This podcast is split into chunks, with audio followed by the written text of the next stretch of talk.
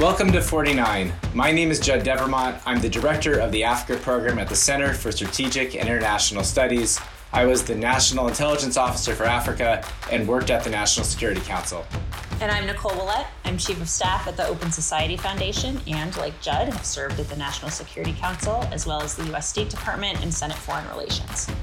This podcast has everything you need to know about U.S. policy towards sub Saharan Africa. What happened in the past? What should the Biden administration do? Plus, we promise to deliver the goods in 15 minutes or less, one country at a time. This episode is about Liberia, and we are joined by Gyude Moore, a senior policy fellow at the Center for Global Development. He previously served as Liberia's Minister of Public Works. Nicole, do you want to walk us through some of the highlights of U.S. policy towards Liberia? I'll give it a try. The United States and Liberia's relationship dates back nearly two centuries. In 1819, the U.S. Congress appropriated $100,000 for the establishment of Liberia and resettlement of free men and freed slaves. The first group of settlers arrived in Liberia from the United States in the 1820s. The United States officially recognized Liberia in 1862 and established an American legation, which I had to look up, in 1864. It was upgraded to an embassy in 1949. The first U.S. ambassador to Liberia later said the country was the State Department's jewel in all of Africa. The United States had economic interests, including the Firestone rubber plantation and iron ore deposits. The Eisenhower administration viewed Liberia as a key partner in Africa. The two countries signed a mutual defense agreement in 1959. There was a large VOA transmitter and a classified communication station. The U.S. Coast Guard had an Omega station, which served as a navigational guide for ships. Liberia was very much tied to the West during the Cold War. When President Tubman, who had been in power for 27 years, died in 1971, his vice president, William Tolbert, took over. Most U.S. diplomats had a positive view of the new president, saying he was trying to do good. The CIA assessed that Tolbert had, quote, presided over a quiet revolution that has featured a gradual increase in the pace of social and political change. Presidents Ford and Carter invited Tolbert to the White House, and President Carter visited Liberia in 1978. And this was actually the second visit by a U.S. president. FDR traveled there in 1943. Liberians, however, wanted more. They often pointed to what the French were doing for their former colonies as a comparison. Meanwhile, corruption was worsening, and in April 1979, there were riots over the price of rice. Even though the government was shaken by the unrest, it moved ahead with a very opulent Organization of African Unity conference with presidential cabanas and a cruise ship as a floating hotel. The next year, Master Sergeant Samuel Doe overthrew the government, killing Tolbert and executing 13 members of the cabinet. Nonetheless, the United States remained a close partner of Liberia. Indeed, it increased its military and financial assistance by ninefold by 1982. When Doe wanted to have a celebration marking the first anniversary of his coup, the United States sent a cruiser and Green Berets. President Reagan met with Doe at the White House, infamously calling him Chairman Moe. The US government viewed Doe as an ally during the Cold War and argued, and we can debate how genuinely, that he was important for Liberian stability. Of course, Doe was steering the country towards ruin. The economy was mismanaged, there were counter coups and attacks on rival ethnic groups, all of which set the stage for Charles Taylor's invasion in 1989 and the start of the Civil War. The United States was involved through the conflict, first undertaking a massive evacuation of U.S. and third country nationals.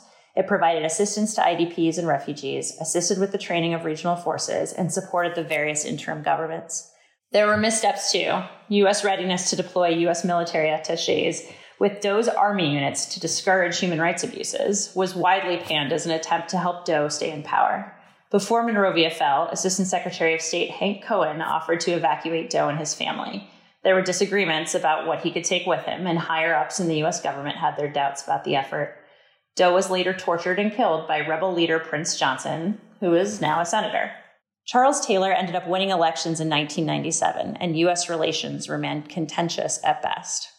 There were constant demarches about human rights abuses, especially regarding Taylor's support for the Revolutionary United Front in Sierra Leone. The embassy went from one of the biggest in the world under Doe to a skeleton crew during Taylor's time.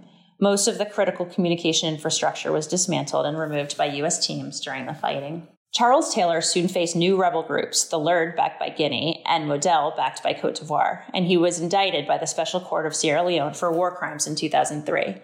With Monrovia under siege by rebel forces, Taylor fled to Nigeria and a transitional process began. Again, the United States supported the return to civilian democratic rule, which resulted in the election of Ellen Johnson Sirleaf in 2006. The new president worked closely with international partners to put the country back together after two decades of war. The United States, working through contractors, helped rebuild the Liberian army. Sirleaf supported Governance and Economic Management Assistance Program, GEMAP, which had been signed by the transitional government to improve budget expenditures and procurement. She was welcomed to the White House by Presidents Bush and Obama, and Bush visited Liberia.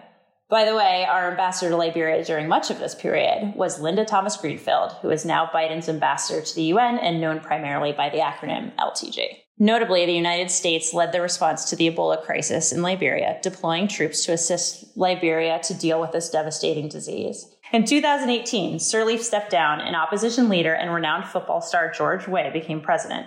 It was the first democratic transition through the ballot box since 1944. Judd, do you want to talk about a major U.S. success or policy failure in Liberia?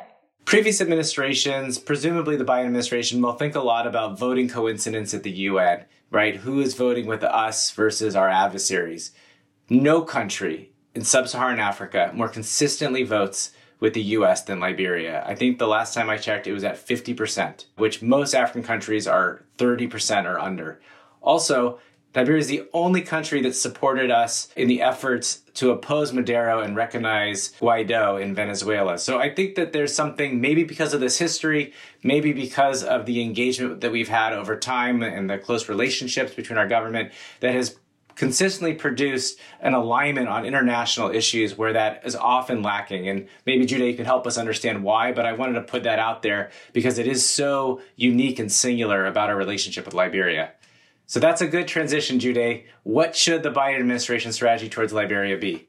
So I think I'm, I'm going to mix mine with a big idea is that there is no country in Africa that's had a longer relationship with the United States than Liberia. We became independent in 1847. The next African country doesn't become independent until 1957, that's Ghana. And if you were the average African country and just looking at what country has the longest relationship with the United States, what difference has that relationship made? If you're Francophone, you're looking at what the French did in Abidjan, Dakar.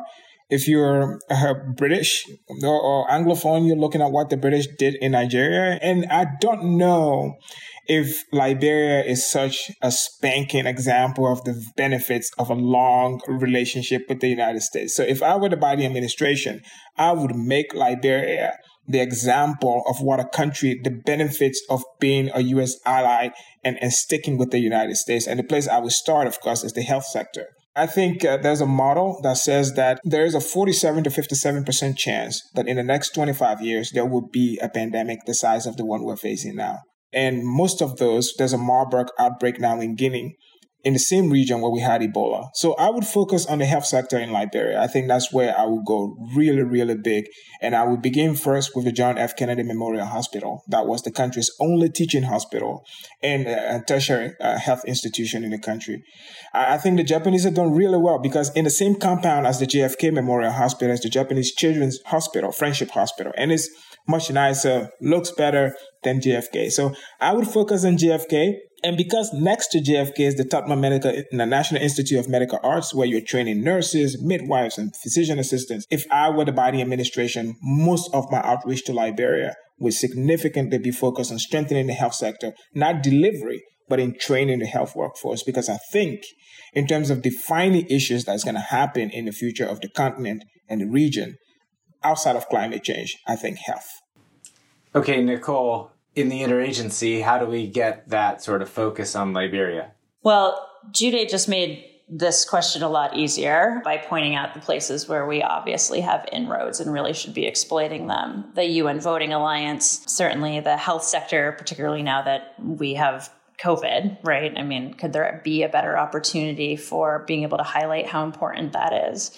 And using the leadership that we have right now in the Biden administration to do that, right? I mean, if we're going to think about continuing the relationship at the UN and strengthening that and perhaps studying that, right? Like that's, as you say, Judd, it's a pretty interesting question of how that has continued to be so close over time. You know, we've got Linda Thomas Greenfield there. She knows Liberia well and she certainly cares about it. And I think that conversation with her about the relationship is important, but also I think the relationship building to be able to do more in the health sector. I'm deeply embarrassed that the JFK Memorial Hospital is so subpar to Japan. It's also just not okay. And I think this is where USAID could come in big in the interagency and look at what more can be done. Samantha Power, just back from a trip to Sudan and Ethiopia, certainly is someone who knows the continent and who cares. And I think thinking with her team in global health about what really building out that training piece looks like. I love the framing that Gyude did of this being an example for how, you know, what you get out of that relationship, what benefit is there to it.